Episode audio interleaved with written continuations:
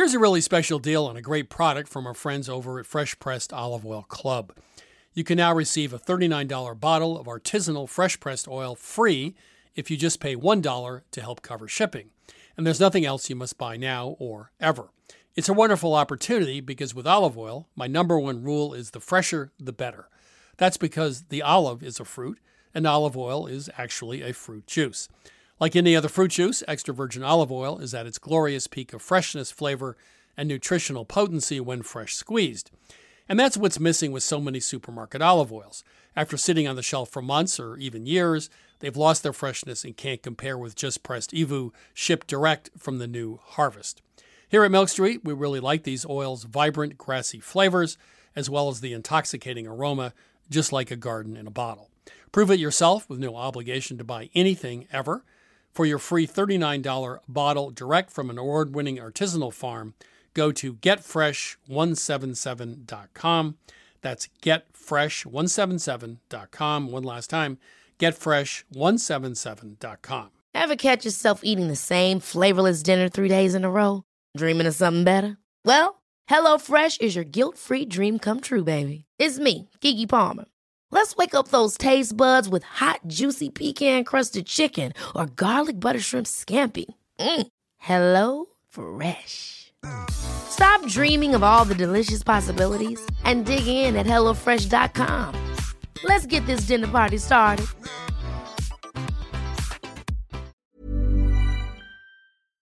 Buying furniture is not easy. You want well designed pieces that fit into a modern lifestyle yet the look should be timeless. And you want a custom experience creating furniture designed specifically for your space. My suggestion is that you check out Cozey, a North American company that thoughtfully designs furniture for modern living. Their high quality products are delivered quickly and are easy to assemble. Cozey also offers a great range of coffee tables, washable rugs, wall shelving, and credenzas. Their outdoor collection features high quality modular sofas and sectionals made for outdoor living. You can visit their store in Toronto. Cozey now has expanded from an online market to their first in person space, or go directly to their website at cozey.com. That's C O Z E Y.com. Transform your living space today with Cozey. Visit cozey.com to start customizing your furniture today. You know, I grew up with Vermont farmers who made do with tools they had on hand a hammer, pliers, uh, and baling twine, of course, for most jobs. When I became a cook, however, I found that having just the right knife or maybe the perfect carbon steel skillet made all the difference. And the right tool also added pleasure to my cooking. I truly enjoyed my time prepping as well as cooking food. And that also goes for a car. The all new Lexus GX has an exceptional capability they'll have you seeing possibilities you never knew existed. Its advanced technology and luxurious interior mean that wherever you go, you'll never go without. And that includes available dynamic sky panorama glass roof, available front row massaging seats, available 33 inch all terrain tires, and available multi terrain select. Live up to the all new Lexus GX, luxury beyond limits. Experience amazing at your Lexus dealer. Hi, this is Christopher Kimball. Thanks for downloading this week's podcast. You can go to our website, 177milkstreet.com, to stream our television show, get our recipes, or take our free online cooking classes. Enjoy the show.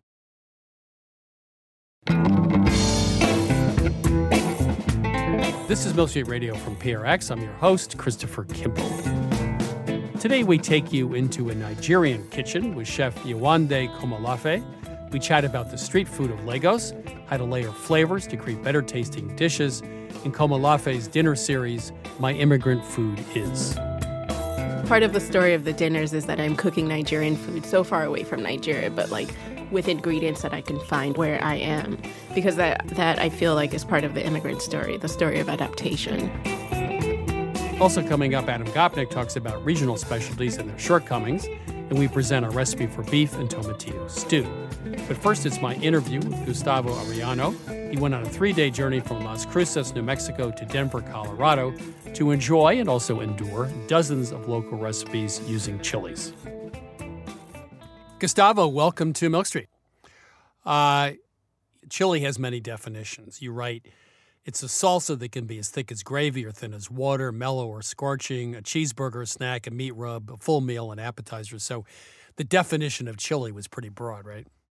Yeah, it's interesting because in the in the United States, when we think of chili, we think, of course, of a stew of uh, usually ground beef with beans. Although Texans will always say uh, real chili doesn't have beans. You put some cheese, sour cream, uh, chili powder, and that's about it. And then sometimes we'll talk about chili peppers, maybe chili sauce. But along I twenty five, chili means something completely different. It's and it means multiple things. So first and foremost, the question along the chili highway is always red or because there's two different types of chilies that everyone goes by the red chili and the green chili. The red chili is going to be the older chili, the uh, green chili is from the chili peppers that are grown along the way that are picked when they're unripe. And then from there, people put them into cheeseburgers, they put them into stews, they put them into pozole, which is a hominy stew, they Right. put them with their eggs, they eat them raw, they grill them, they fry them. It's really remarkable. And it's also a foodways that's really only known in that style in the American Southwest, but especially along I 25. Are all of these dishes good ideas? yeah, there are some ideas that maybe are not the best, especially in New Mexico. It's put on anything. You could buy green chili vodka, which is okay. You could get red chili fettuccine alfredo, which is actually pretty good. You get green chili brittle. You get green chili, oh, geez, what are some of the weirder ones? Lollipops and whatnot. So I would say try it. And if you like it, you like it. And if you don't like it, well, at least you tried it and you could talk trash on it. when I was in Oaxaca a while back, I really started to understand more so than I ever had that chilies are about flavor, not really heat as much. And you you make this point a lot. When we're talking about chili along I 25, we're not talking about jalapenos or serranos or all the multiple types of chilies that you could grow or chilies from Mexico or anywhere else. We're specifically talking about a chili that's going to be when it grows to its full size it's going to be as long as your hand and pretty thick. So it's the same type of chili but it assumes different flavors depending on where it's grown. So people are going to swear by their types of chilies and that's where you have big debates especially between new mexico and colorado where they fight over each other saying oh our chili is better. No our chili is better. And the rest of the country doesn't really have a clue about it but new mexico wins because they have the bigger budget to promote their chili farmers and their chilies than anyone else. As an outsider you're like wait isn't a chili a chili a chili so how could the terroir possibly or the flavor possibly change 100 miles away but it it does it really really does Uh, the New Mexican sundae, which actually I have to say sounded appealing. Could you just describe what it is? Oh my lord, yeah. This is a place down in Las Cruces. There's a little chain called Caliches, and they sell a New Mexican sundae. So it's it's New Mexican to the core. So it's gonna be uh, vanilla custard. Uh, and inside of it, they put pecans. Pecans are a huge industry in southern New Mexico, but they also have candied green chili like little nubs of candied green chili. So you are going to get a little bit of heat, but again, it's all about the flavor. Heat opens up your palate. You get a little bit of the spice as a flavor. It is amazing, and especially if you're in southern New Mexico, it's going to be hot. So it's you want to get that green chili one. So, Mexican cooking, I mean, you drove 600 miles. You must have seen lots of different local variations on a theme, a lot of them really different than the others.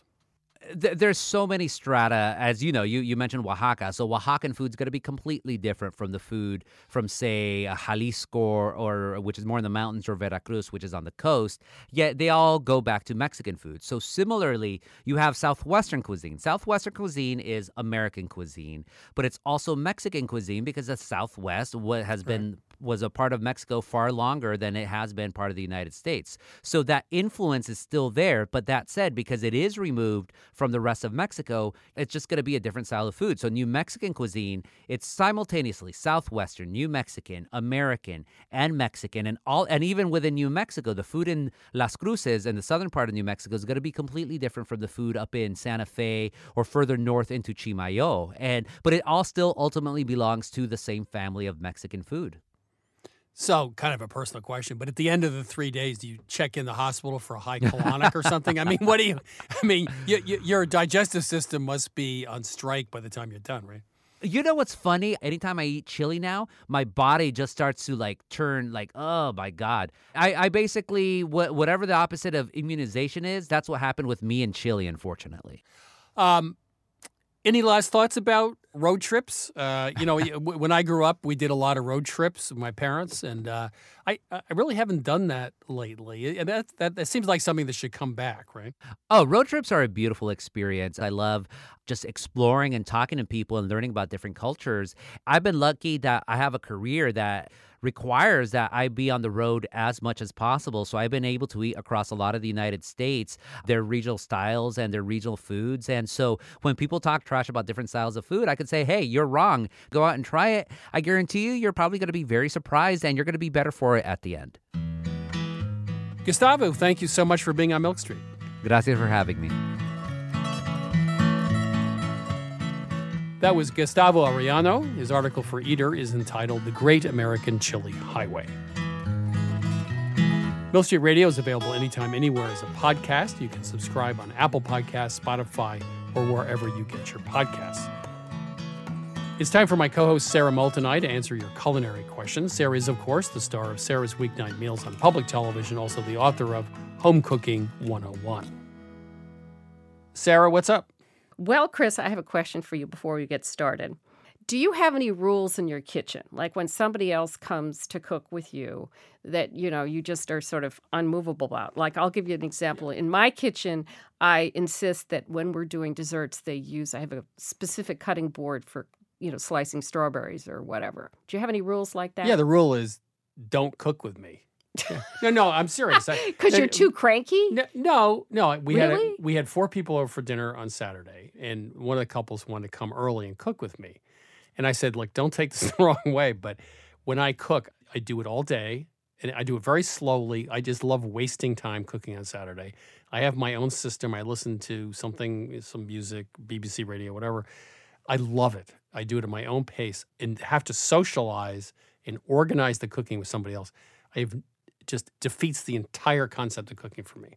Well, okay. It's a then. solitary now. Now serving and enjoying their company that's Is a different I have matter. a great time, but the cooking for me is a solitary experience, and I just like to do the whole thing. Well, good for you. And I'll wash the dishes, I'll clean up, I'll do everything. Geez, will you invite me over for dinner? Yeah, you want to do anything. No, I love it. That's a plan. But I guess first we should take a few calls. And uh, on that note, Welcome to Milk Street. Who's calling? This is Chris from Salt Lake City. How are you? Hi, Chris. I am fantastic. Hello, Sara. Good to talk to both with you. How can we help? Well, I read an article on carbon steel pans being better than nonstick. And so I looked up the winner, which was Matfer Bourget. Bourget, yeah. Bourget, Mhm. okay, there's my French. Um, the 12 inch as being the best of the carbon steels. So it didn't say what size the surface area was. So I measured the pans that I have, and I've got a cast iron 10 inch, an all clad fry pan 11 inch, all clad saute pan at 12 inch. And I thought, well, I'll just get a 9 inch. So I ordered the 9 inch on Amazon. And when it arrived, I was really disappointed to find out that it was like my crepe pan. Yeah, it was like a kitty pan, right? It was too small. Yeah, I wanted a nine inch surface area. Aha. So, how does one go about finding out what the surface area if you don't have a pan right in front of you? Like That's an store? excellent question because they measure the pans from lip to lip. And as you now know, a carbon steel Yes. pan has a particularly flared side to it, much more so than, let's say, a cast iron pan, which is pretty vertical. Straight up, yeah. Mhm. Uh, a carbon steel nine inch is going to have a much smaller actual cooking surface than a cast iron nine inch because they're measuring from lip to lip and the sides flare out.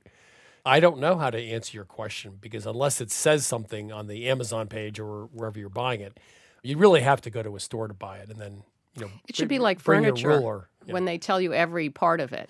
Uh, and also, if you talk about a saute pan versus a skillet, those mean different things about whether the pan has a straight side or not. So, The tendons you don't need, but th- you want a small pan for like two eggs. Two eggs, yeah. And then you need a really large pan for everything else. yeah, but I think we've concluded that you really need to go to the store to buy it, which is, oh my God, how old well, I'm- I believe in retail. So, I do too. and there's a lot of cookware stores. One of the things that's interesting is, you know, bookstores have come back now I hope. because they actually can help you. Yeah.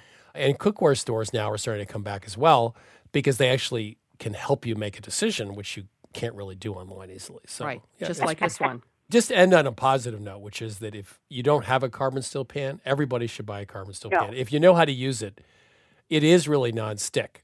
It's great, That's and it's what also I wanted heavy. to do. Is I wanted a, a non-stick without getting all the chemicals. Yeah, you know, I always ask the question after a year. There's a lot of less coating on my nonstick pan, and I wonder where it went. Right. Um, one last thing I've discovered is I cook with a fair amount of oil now because the oil doesn't really get absorbed by the food. It heats the food evenly because without enough oil, you get places where it's oil and places where it's metal. And also, it keeps the Mm-hmm. nonstick coating really well. Just make sure you use enough oil when you use the pan because that'll help keep it nice. That's my speech for today, folks. Okay, Okay. Chris, thanks for calling. Thanks for calling. Thank you. Okay. Bye bye. I just love it when people call about things I like. I'm passionate about carbon steel. I know you are. Yeah. Welcome to Milk Street. Who's calling? Hi, this is Joan in Red Bank, New Jersey. I'm calling about bread, Okay. um, specifically uh, Irish soda bread. So, a few weeks ago, my local library held an Irish evening and an Irish soda bread contest. I dug out a recipe in my 30 year old Sunset Bread book, and I made it according to the directions. But when it came out of the oven, it was smooth on top and an even golden brown. It was not peaked in the center or craggy and browned at the peaks like a lot of the other entries. So, what could I do differently to get it to uh, that nice rustic craggy effect? Do you feel like it didn't rise enough? Is that what you're suggesting? It didn't rise the way I had expected it to, kind of peaking in the center. How did you uh, mix the dough? I mix the dry ingredients by hand because I don't right now have a mixer. I didn't use fresh buttermilk, but I have the buttermilk powder, so I mixed the buttermilk powder in with the dry ingredients and then added the water with the eggs, and it called for melted butter or margarine. Two eggs, one and three Right. quarters cups buttermilk, etc. Little sugar, baking powder, and baking soda. And how did you mix the wet into the dry? With a spoon, basically. And was it shaggy when you had a ball of dough? No, it Oh. wasn't. It was really batter. Ah, I know what the problem is. Those powder buttermilks. I think the recipe's one quarter dry powder to one cup of water, something like that. My guess is that's your problem. You have too much liquid in the recipe. Real buttermilk will be better. And I think, however, you converted the buttermilk recipe to the powder with the water, you ended up with too much water because it was, should be a fairly dry, craggy, sort of rough dough it shouldn't really have that much liquid in it all. It's pretty dry. Okay. Yeah. No, this was definitely this was sort of pourable No, batter. I mean, that's it the wasn't problem. runny, but it was pourable, definitely. So I think if you make that recipe with real buttermilk, you'll be fine. Two other things. I would shape it into a round very gently with your hands. It should be maybe an inch and a half high, maybe a little bit higher, but not more than that. And then shape it into a round that'll fit into a 12 inch skillet, cast iron skillet. And I bake my soda bread in a cast iron skillet in the oven, and you get a nice bottom crust with that. That also works I well. actually did bake mine Oh. in my cast iron skillet, and uh, it had a nice bottom crust, but it didn't have a nice top. I, okay. So you had that one covered. Let me recommend that one right. Let me recommend finding a book by Darina Allen. She's a wonderful cook. She runs a cooking school in County Cork, and she has many cookbooks out. And I'm sure she has a really good recipe for Irish soda bread. The last thing is I, I make a whole wheat soda bread all the time, which has mm-hmm. I think half whole wheat flour, half white, and some wheat germ in it, a little honey, and that's I think my favorite bread in the world. Really? Yeah, I, I would rather have that than a rustic loaf. It's just absolutely Really? yeah, it's in great toast the next day. Huh. Next time you make soda bread, try a whole wheat version. It's quite good. I will. I sure will. And I think you really put your finger on it with the liquid Yeah. because when you talked about patting it into the pan, there was no way I could have patted it. Yeah. Oh, it- no, you just had too much water. Yeah, That's exactly. Easy fix. All right, Joan. Joan, thanks for calling. Yes. Take care. Thank you. Bye bye. This is Milk Street Radio. To Brian or not to Brian? Well, if that's your question for this Thanksgiving, please give us a call at 855 426 9843. One more time, 855 426 9843, or email us at questions at milkstreetradio.com. Hi, this is Joseph. I'm calling from Austin, Texas. How are you? I'm, I'm doing well. How are you? I'm pretty good. I'm, I'm calling to follow up. I had previously called about sweet potato fries, and Oh, yeah. I was having Yeah. trouble with uh, Yeah. baking them. Uh, you gave me lots of good advice and uh, mixed positive results, I would say. Okay, tell us what you did. Tell us about the failure first. Yes. I first tried preheating the pan, Yeah. uh, as you suggested, Chris, Uh-oh. and it ended up burning the sweet potatoes. However, you also suggested to use some potato starch. Right. And I did have some extra tapioca starch handy, Yeah. and I decided to toss it with that. And it actually did help with the crispiness. Nice. So I'm one for two. You preheated the pan for how long and how hot an oven? For about 10 minutes on 425. That's what I would have done. And- Okay, and wh- then what else? Tell us what else. Yeah. I then consulted my mother in law because she seems to be able to get them to come out a little bit crispier. And one of the things that I found was uh, using organic sweet potatoes Huh. was actually coming out soggier than non organic sweet potatoes. And I didn't understand why that was. I don't either. Are, are they exactly the same type of sweet potato? Yeah, they're both the jewel sweet Right, the jewel, the red ones. Hmm. I don't think that should have anything to do with the moisture content. This is probably all about the moisture content of the sweet potato. It may be the one was stored longer than I was gonna say that. Yeah, and over time converts to sugar and Maybe the supermarket Yeah. one was stored longer. it may, may be drier and more Yeah. conversion to sugar and browns better. Did you try cutting them a little thinner? Yes, and my oven tends to run hot, so it would just burn them a little bit quicker. So okay, that the didn't thicker work. that I cut them for my oven worked out a little bit better. So I'm one for two and Sara's zero for one. Well, okay, we so we're one for three. we, So in the end, the solution was to use regular supermarket potatoes and coat them with some Yeah. sort of starch. do you use a lot of oil uh, on the bottom of the pan when you were roasting them, or no oil? I usually use uh, olive oil spray on the bottom of the pan and then kind of spray on top of the I- fries as well. As I remember when we did this at one time, I think we used not a spray, but you know, a fair amount of oil on the bottom of the pan. So you almost were oven frying them. I think when preheating, if you had a bunch of oil there and then put them on, instead of just a spray, you're actually almost frying them.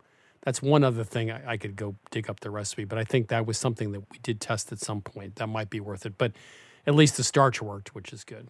So you're happier, Yeah, but n- excellent. not happiest. Is is that true, Joseph? Well, I think the ultimate goal is to get them crispy, and I just don't think it's going to really happen with sweet potatoes in the oven. It's not going to. Because they're they're so the moisture content's so high. Yeah, I think I'll have to resort to deep frying or something else. yeah.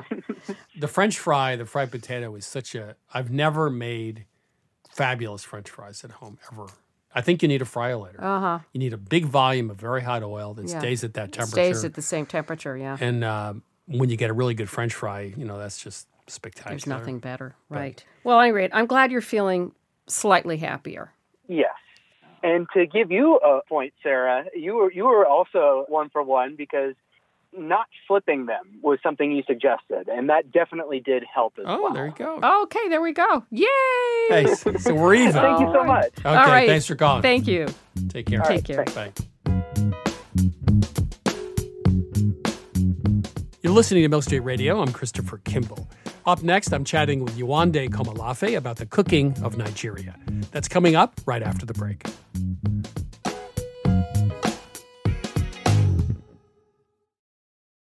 I'm Christopher Kimball, and now here's a word from our friends at Allagash Brewing Company, who love food as much as we do here at Milk Street. Hi, this is Jason Perkins. I'm the brewmaster at Allagash, and I've been making Allagash White in Portland, Maine since 1999. So, a white beer is a very old style of beer. Traditionally, it was brewed with spices of some type, typically coriander and orange peel.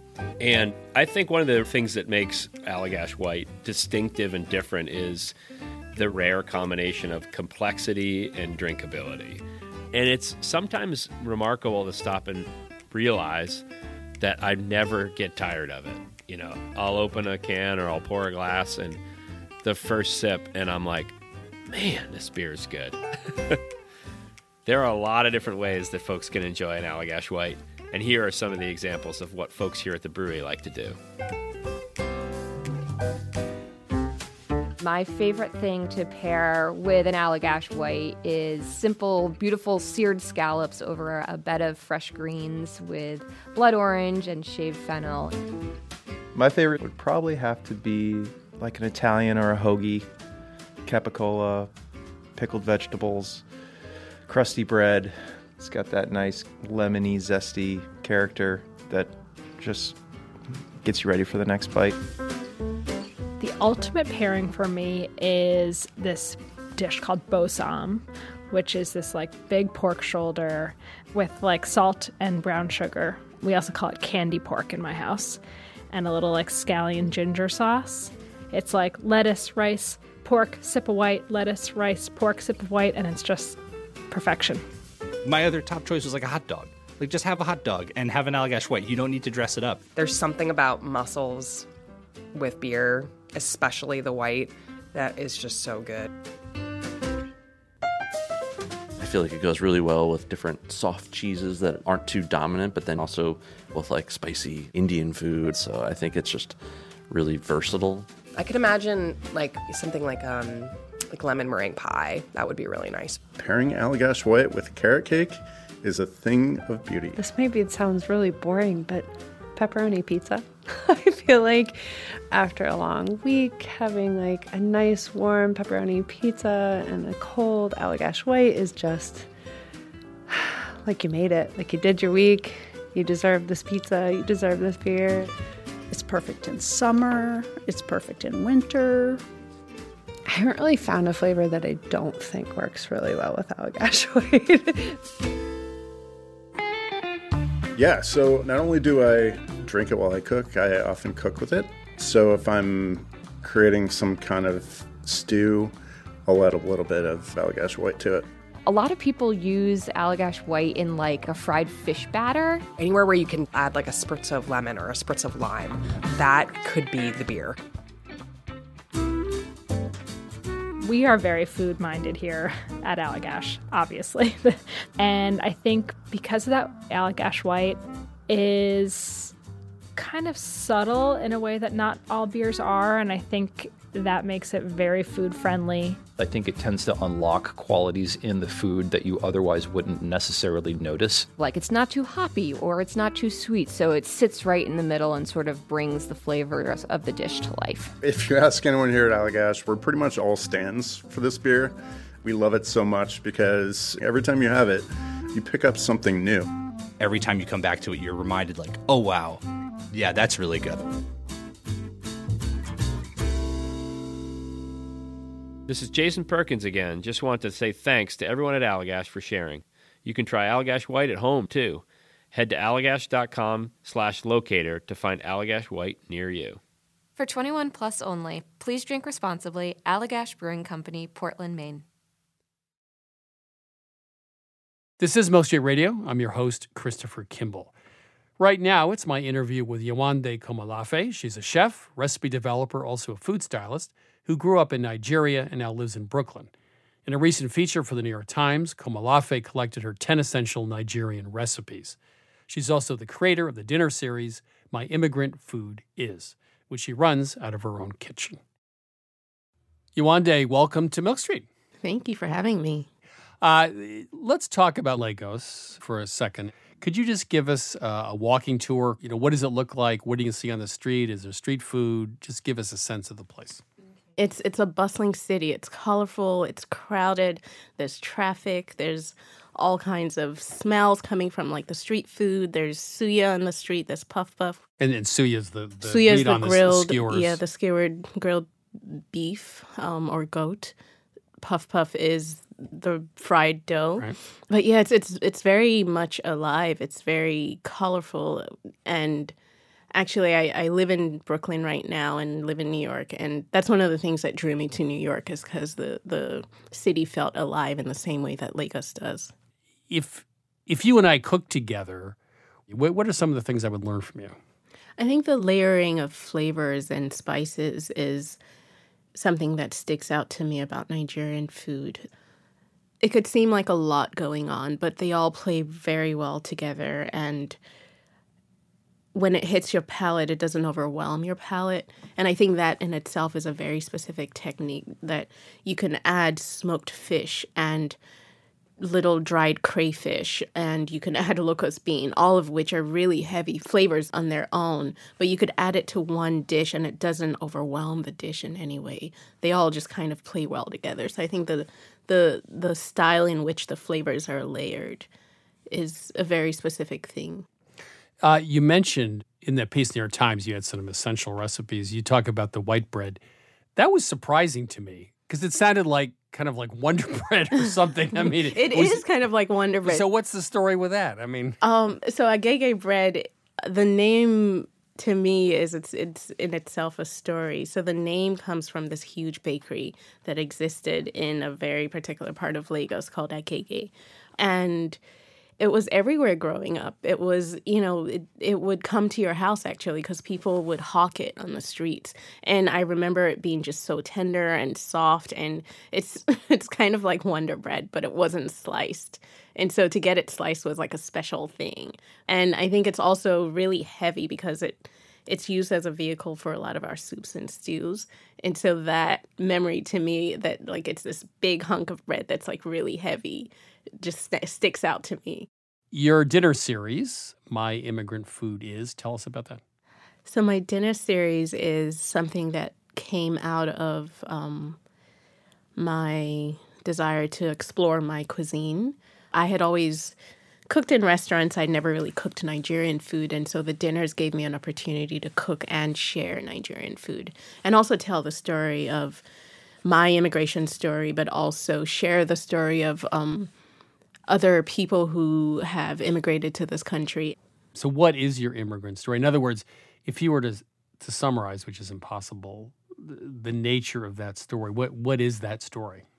A very condensed version is I um I, I feel like I've always been an immigrant. I was born in Berlin, moved back to Lagos with my parents and my family, moved to the US at 16 to go to college, and I've been in the US ever since, but also within that time, I lost my student status here and stayed on without paperwork. And so I lived here undocumented for about 10 years. And so in that time, I wasn't able to go back to Nigeria. And now I am. I got married and I've been able to go back to Nigeria. And so the dinner started out of a desire to be close to a place where I felt distance from. So, give us an example of uh, a typical dinner from the series. So, a typical dinner would be actually the very first one started with a trip to Vermont, where there are some amazing goat farms in Vermont, and so that's we, a, you know, that's exactly the answer I expected. you, you, the first thing you do is go to Vermont to do a Nigerian dinner series. Exactly. Perfect. Yeah. Don't you see it? it's.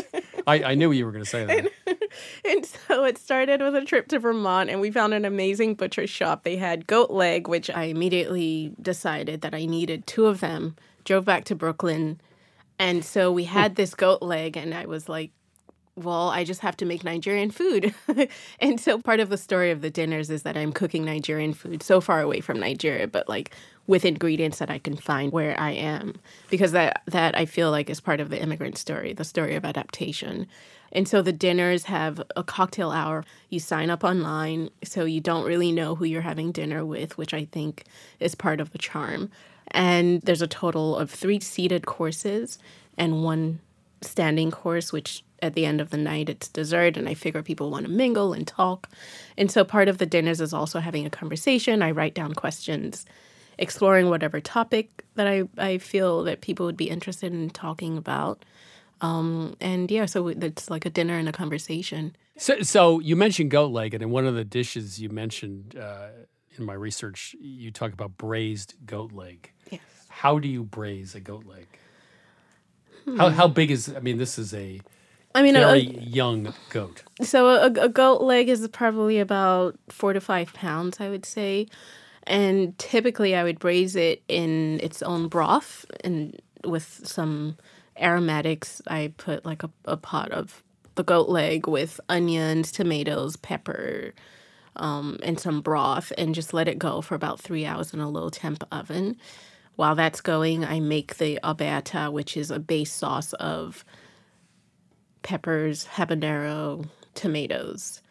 And this is the sauce you you talked about as being sort of the central The core yeah. sauce. It's similar to a sofrito. So, so it cooks like in twenty minutes. Or it half yeah, it cooks in about twenty minutes. And so after the goat leg is braised, I put it in that sauce, add some of the braising broth, and let it go again for another hour. So it's about a four-hour process. Um, but once you're done, the meat is falling off the bone. It's completely tender. It falls into the sauce. You eat it over rice, and you're happy. So another thing you've you've done. This is with the New York Times. Is talk about your pantry, uh, and I'm I'm a really a huge fan of having the right pantry because that completely changes your cooking. And Yeah. So what are the things you keep? The four or five things you keep that you think other people should have around? Oh, absolutely. Um, fermented locust beans is one. It's it's really fragrant. I would liken it to fermented black beans. It's not sweet like miso, but it's got that same depth of flavor, and it completely changes the flavor profile, but in an, an amazing way. So I think fermented locust bean is one. Um, chilies. I like spicy food, but I, I think also, you know, back to the technique in Nigerian cooking, I think there's a way that you can cook with chilies where it doesn't overwhelm. I think habanero chilies really, the oils really just have a, give a specific flavor to the food and a specific spice.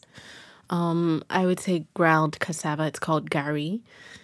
Also a fermented product, but fermentation to give a light tang. Do, do you ever make uh, the equivalent of a stock using the fermented beans or the cassava, just like you would with Huh. miso? Is that something you ever done? I haven't tried that, but that would be an interesting way to use it. Absolutely. Yeah, it would, there's- I don't see why it wouldn't work. I just said that Yeah. so I can say I gave you some advice.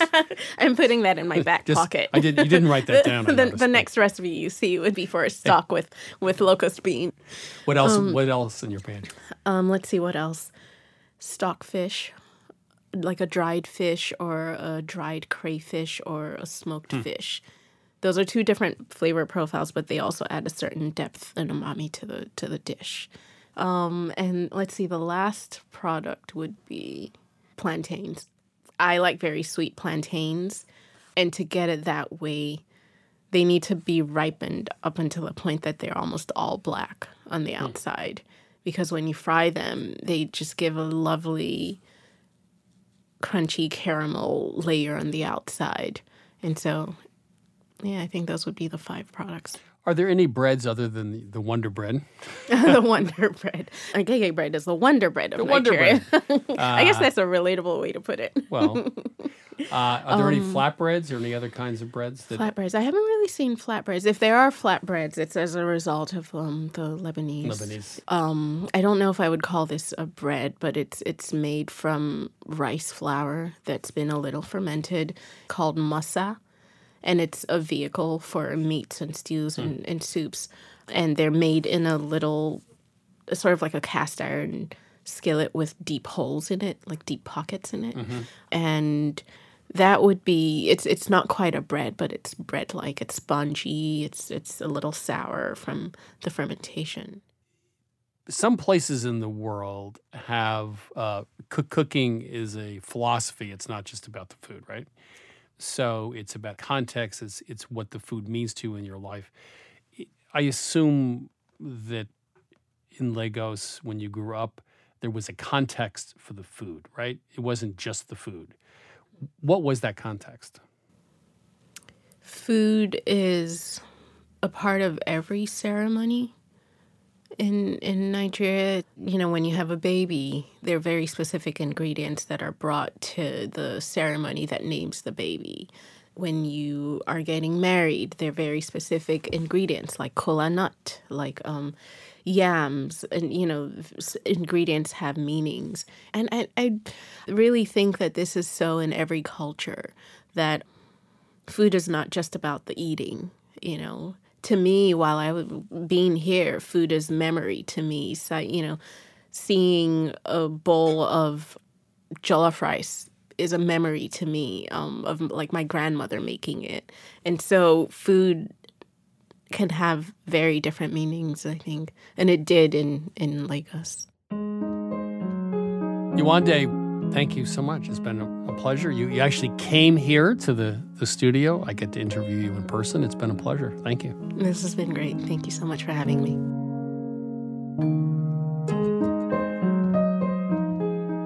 That was Chef Yewande Komolafe. It's time to chat with Lynn Clark about this week's recipe beef and tomatillo stew.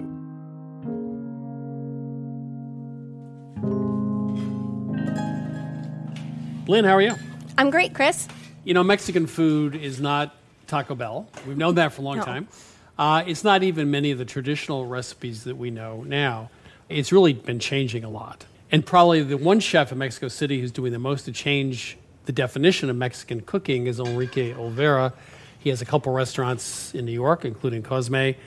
Traditional ingredients, many traditional ideas, but he makes them a little bit fresh and new. We spoke to him, and one of the dishes we were interested in was something more traditional a beef and tomatillo stew. So it's not surprising that he uses tomatillos in some of his more traditional recipes. The tomatillo has been around since pre Columbian era Mexico. It's a small green fruit wrapped in a papery husk, very citrusy, kind of looks like a tomato, but the flavor profile is much more tart. It really lends itself to a stew here because we've got those rich flavors from beef combined with the brighter flavors of the tomatillo. And it's often used in lots of salsas, mixed with chilies or other peppers, put in a blender, and then finished in a skillet. So it's a common ingredient. Absolutely. So traditionally, this is made with a bone-in piece of beef, and it's cooked all day long. Enrique sort of streamlined it for us already a little bit by using boneless beef chuck. However, he cooks the beef and the onions and the potatoes in three different pans, and we knew you would definitely not go for that. So we wanted to try to get everything in one pot, uh, which we were able to do by sort of layering everything, and the flavor profile was just the same. So, what's the basic method? So it's like a typical stew, a Milk Street style stew. So no pre browning of the beef. The beef gets tossed together with onion, garlic, chopped jalapeno, and some spices. That goes in the oven in a Dutch oven for about two hours. We take it out and we add in some Yukon Gold potatoes that are cubed and the tomatillos. And we add those later on because we don't want those potatoes to break down and we want to keep the flavor of the tomatillos really nice and bright. If you choose to prep the potatoes ahead of time, just make sure to submerge them in some cold water so that they don't discolor. So, you add the potatoes, the tomatillos, goes back in the oven for how long? One more hour until the potatoes are tender and the beef is tender. And then when it's finished, you can top it with pumpkin seeds, cilantro, some sliced jalapeno. You can keep the leftovers, make tacos from it, serve it with some white rice. It's a great meal to have one night, like a Sunday supper, and then use the leftovers during the week for a weeknight meal. You know, I'm so tired of my plain old New England stew, which I've been making for many years. This sounds actually a lot more interesting. This is not your New England stew. You're not in New England anymore. Lynn, thank you so much. You're welcome, Chris. You can get this recipe for beef and tomatillo stew at 177milkstreet.com. You're listening to Milk Street Radio. Coming up, Adam Gopnik tells us about how his recent trip to Italy spawned an epiphany. We'll be right back.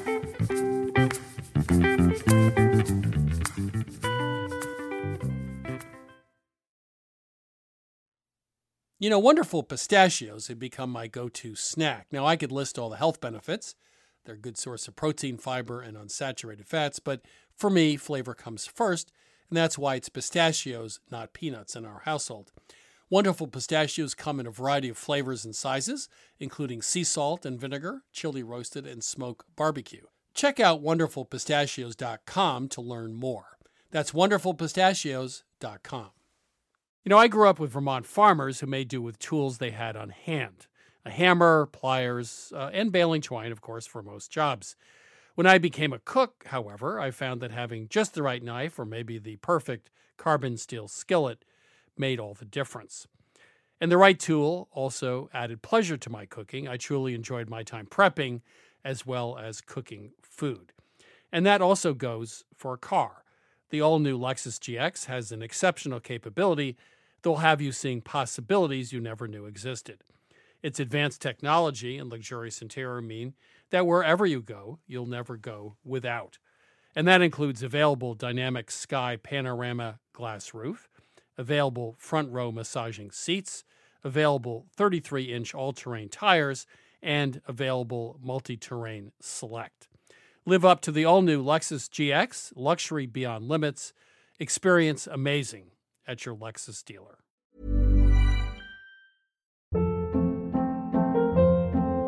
Hold up. What was that? Boring. No flavor. That was as bad as those leftovers you ate all week. Keke Palmer here, and it's time to say hello to something fresh and guilt-free. Hello Fresh. Jazz up dinner with pecan-crusted chicken or garlic butter shrimp scampi. Now that's music to my mouth. Hello Fresh. Let's get this dinner party started. Discover all the delicious possibilities at hellofresh.com. Hi, I'm Daniel, founder of Pretty Litter. Cats and cat owners deserve better than any old fashioned litter. That's why I teamed up with scientists and veterinarians to create Pretty Litter. Its innovative crystal formula has superior odor control and weighs up to 80% less than clay litter. Pretty Litter even monitors health by changing colors to help detect early signs of potential illness. It's the world's smartest kitty litter. Go to prettylitter.com and use code ACAST for 20% off your first order and a free cat toy. Terms and conditions apply. See site for details. This is Milk Street Radio. I'm Christopher Kimball. Next up, Sara Moulton and I will tackle a few more of your culinary questions. Welcome to Milk Street. Who's calling? Hi, this is Amy from Lemon Grove, California. How can we help you today? I have a question about pasta making. Yep. I'm all excited. I got a pasta making attachment, and the recipes that I find are for all purpose flour. I call my Sicilian mother in law, and she uses all purpose flour. Her brother says, no, no, you got to get semolina, only use semolina. So, what do you recommend? I use all purpose because that's what I have. I've used semolina. It's coarser, it's yellower, it's got a fairly high protein content. You know, all purpose is 10 to 11 or 10 to 12. Semolina is 12 to 13. It's very good if you want to keep the shape of a pasta, like, you know, a macaroni or something extruded, but all purpose is just fine. The other thing you see sometimes is, you know, double zero flour, and that just refers to the fineness of the grind. It doesn't refer to the protein content. I would use all purpose too, just because I happen to have it on hand. I don't make pasta all that often. But if I got semolina, I would probably keep the flour in the freezer so it would stay fresh. The other thing about semolina is it's got a rougher texture, so it's Right. good for trapping sauce, you know, when you toss the sauce with the pasta. Mm. You know, certainly if you're going to make a lot of pasta, you might as well go the semolina route. It was just interesting that my Sicilian mother in law, you know, just used all purpose. And I was wondering maybe that it was an availability thing because as I started looking for semolina, it wasn't as readily available as I thought it would be. No, it's not. Also, semolina is a little harder to work with I, for me. And You also, also may need to use a little more liquid with it too, so it's a little different. But I think you should do whatever you want. Okay. And it sounds like you want to do semolina, so I say go for it. Yeah, I just I want it. It's an extruding Yes. device. It makes Oh. bucatini, which is my absolute Oh, favorite. well then, then, well, then, and, uh, then yeah. semolina is probably a good choice for that because it'll hold its shape better. Yes. There's a YouTube channel called I think Pasta Grannies, and it's going to Italy, of course, and watching these the nonna you know make pasta, and you realize that there is no recipe A and B. It's a lifetime of experience. I mean, you ever watched one of these people make orecchiette or something? It's just this one Right. motion where they cut a piece off from the log, they shape it, form it. You know, it takes half a second. yeah. And you knew it took 30 years to get to the point where they could do that. Right. So the recipe is Right. helpful up to a point, but it's obviously all feel and experience. Yeah. Any rate, Amy, thanks Thank for you. calling. Okay, well, thank you for taking my call. Okay, bye bye. Take care. Bye bye. Welcome to Milk Street. Who's calling? This is Pam from Missoula. How can we help you? Well, I have a question about spices. I typically like to buy a little more than I know I'm going to use and then put them in the freezer. and then take them out of the freezer as I need them. But I've been um, in a debate just recently with my partner, and he says putting them in the freezer ruins them. So I wanted to know is it okay to put them in the freezer, or should I just buy a little bit at a time? I don't know if it ruins them. You might get some moisture, you know, as they come out. I Uh-huh. think it's just, you know, I I don't want to have to look in two places for my spices and everything else that goes in the freezer. I would just, as a rule, buy what you need for six to eight months. It'll store fine. Just keep it in a cool, you know, dark place. But I assume it's in a not in a glass jar. It's in a sealed jar of some kind that's metal, hopefully Mm-hmm. and then you're good to go. And I think this whole rule about spices, six months, I've said this before, but I've had really good spices that were fine two years later. I think it just depends. And the other thing you can do is buy whole spices and then grind them or toast them at the last minute. And that's the best way to get really fresh spices. So instead of ground cumin or ground coriander, buy whole, toast them in a skillet for a couple minutes, then grind them up in a spice grinder or coffee grinder and you'll end up with really great stuff. So that would be my suggestion is 6 months at a time and try to buy whole spices as much as you can and then grind them to order. I agree with everything Chris said, but I have a question. There must be a reason that you thought to begin with you should start freezing them. What was that? It's just that I would go to the store, you know, and you can buy them in bulk. You know, I fill up a little bag. Honestly, I didn't realize how much I was buying. Right. And so I'd get home and I'd put some in my little container. And then I'd think, well, I don't want this stuff to just sit out and Go stale, bad. I guess. And so I thought putting it in the freezer would help. Have you found it to change in its quality, or do you still feel like it's perfectly fine? I feel like it's fine, I guess, to be honest. Ground spices or whole spices? They're ground. One of the ways you can tell if your spice is over the hill is by its color. Um, so, you know, paprika mhm. that's sort of brown is not so flavorful. Likewise, cayenne. Or you could open the top and smell it. That too. That too. Really good it's a little hard when it's frozen, though, is what I'm saying. Oh, that's that's a good point. But that I wouldn't buy spices in bulk, you know, because sometimes when they're stored like that, they're not going to be that fresh to begin with. Ah. I wouldn't buy this is horrible, but try not to buy spices in the supermarket. I mean, spending money on really good spices for a, you know what, forty dollars a year, whatever the number is. Get Yeah. really good spices because that's the easiest way to completely transform your and, cooking. and in small amounts. Yeah, small amounts. Buy the whole spice as much as possible and get the best quality. There's just a world of difference between fresh coriander or cumin or whatever and the lousy stuff. It's worth it. Yeah. It's a tiny amount of money. Yeah. All right. Well, Okay. I have a coffee grinder, the small one that I no longer use, and I have used it for spices, so I'll just get Yeah. it out and use it again. Yeah. Good idea. And clean it out in between with pieces of bread. That's how you clean it out. Or rice, whatever. Oh, okay. Or rice. Yes. Thank okay. you. Take care. Thanks, Pam. Bye bye. Yep. Bye bye. This is Milk Street Radio. Now it's time for some words of wisdom from one of our own listeners. Hi, this is Debbie from Littleton, Colorado, and I have a tip related to a listener question from uh, several weeks ago about the best way to zest citrus. My advice, my tip is don't zest citrus at all. Instead, buy the essential ingredient that gives the zest its flavor, which is citrus oil. This is not fake. It's not an extract. It's the actual oil that's contained in citrus skin. It's extremely strong. You use it by the drop and it lasts forever in your fridge. I always buy Boyajian. You want the culinary type, not the aromatherapy type.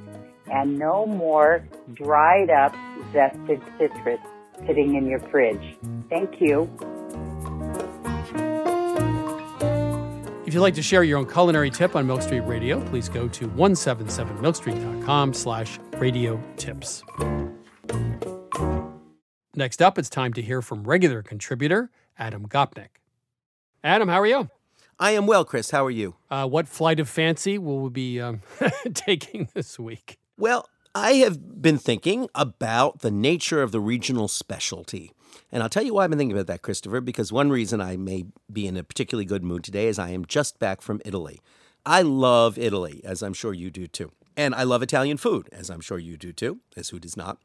But what I was struck by is something that produced in me what I am going to propose to you as Gopnik's law of the regional specialty.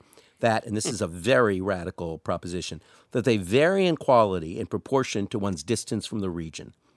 Now, you may ask, why am I saying this? It's because I went to Rome and had one of the three great Roman pasta dishes, and that is um, amatriciana, spaghetti amatriciana. It's uh, bacon and onions and uh, little hot pepper and tomatoes, and it's great. Maybe along with roast chicken, my go to dish for family and for my own satisfaction. And then I went on to Bologna, and there I had, of course, spaghetti or chitarra, in that case, uh, bolognese, right? Another, another great dish. Um, the ragu made from pork and beef and veal, and a little tomato and beef stock. And here's what struck me, to be honest with you, Christopher, is that both the amatriciana I was eating in Rome and the bolognese I was eating in Bologna were far inferior to versions of those dishes that I have had in London and New York and San Francisco, and even, if I dare say it, have made here at home myself. And these were not, um, you know, uh, second-rate tourist restaurants. Adam, I'm just warning you. You're going to have to take down your Facebook page and change your name because you're in really deep trouble at this point. I'm I I'd always like to walk out blindfolded to the edge of the of the roof and then jump off. Now, I am not saying that there were not great food to be had at these restaurants. There was wonderful food, and I could detail the fresh noodles with white truffle and the ossobuco and so on. But the particular signature dishes of the towns that they came from were not as good, frankly, as ones I have had here, often at New York restaurants. I've been struck by a kind of uh, brilliant little hack to take the onions and the bacon and saute them till they're really crispy and reserve a considerable portion of the onions and pancetta and add it in at the very end. So you get a much broader palette of flavors, um, soft and crispy, sweet and uh, hot. And it just was better. And the same thing was true about the bolognese. The bolognese in Bologna is disappointing. Uh, and I don't know a harsher thing you could say. Now, obviously, when I say this, Christopher, it is not to put down the genius of Italian cookery. Uh, it's really just to propose a kind of perverse principle of evolutionary design in cooking. It's, it seems to me that because there's no competitive pressure on these dishes in their native places to alter, they remain locked in place while all around them superior versions are being made. In other words, there's no pressure on spaghetti bolognese in Bologna to compete with all the other pasta dishes. It is the thing itself, it's the height of it. I'm thinking of things like bouillabaisse in Marseille. I've never had a great bouillabaisse in Marseille. Uh, I'm thinking about things like even to take another perverse extreme, American Thanksgiving dinner. The best American Thanksgiving dinner I've ever had was prepared by an Italian chef in London. Now, why would that be? It's because the Londoners and Italians who were coming to eat it would not be satisfied, as you and I would be, by simply having our expectations fulfilled, um, saying, oh, that's what Thanksgiving dinner tastes like the slightly tasteless turkey, the slightly paste like gravy, the too sweet cranberry sauce, and so on. No, it had to be elaborated, it had to be accented, there had to be more spices and more flavor in that dish to make it palatable. I think the same thing is true very often about the prime regional specialty of a place. Well, I, I, would add something though, which is first of all, you can get a lot of lousy pasta in Rome. Yes. So it, this may be true for larger cities, but home cooking or smaller restaurants in smaller towns maybe are don't fall prey to this problem. That could be, but you would think that if you went to what was suggested to you by Italians as the best and most typical cucina of the town, and you ordered the signature dish of the town, you would expect it to be outstanding. Right. And as you just said, it's very often less than outstanding. Not that all the food wasn't very good, just those dishes tend not to be as good. And I think that tends to be a rule. Okay, but my second theory is this.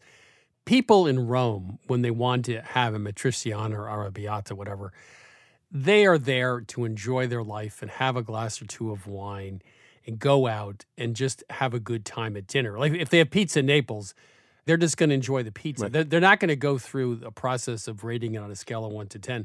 M- maybe the perfection of the food is no longer the point in a place where they live with it daily. How about that?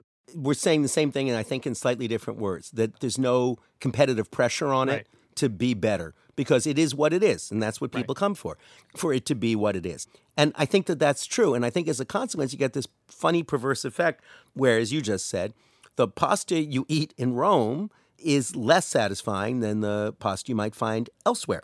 So, your advice, thank you, Adam, is please go to Rome, but not necessarily to eat the classic pasta dishes. Go to a region, order the things that are the regional oddities, not the regional specialties, and I would bet you will eat better.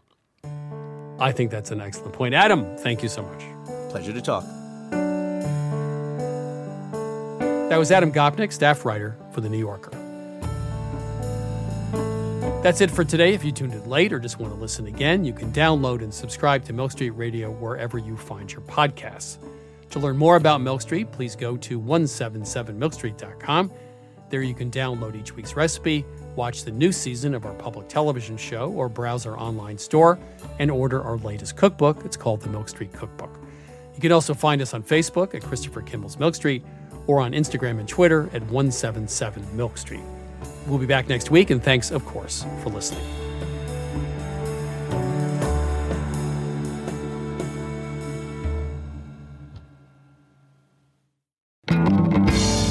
Christopher Kimball's Milk Street Radio is produced by Milk Street in association with WGBH.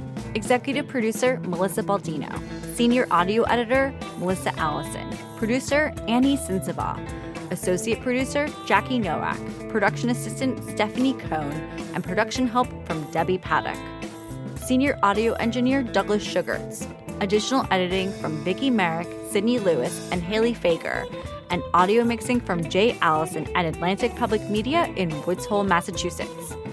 Theme music by Toubab Krewe. Additional music by George Brandl Egloff. Christopher Kimball's Milk Street Radio is distributed by PRX.